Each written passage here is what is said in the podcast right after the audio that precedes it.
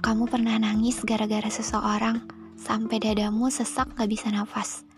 Lihat kamu yang sekarang, tanpa sadar kamu sudah melewati masa itu, menjadikan kamu jauh lebih baik dari kemarin.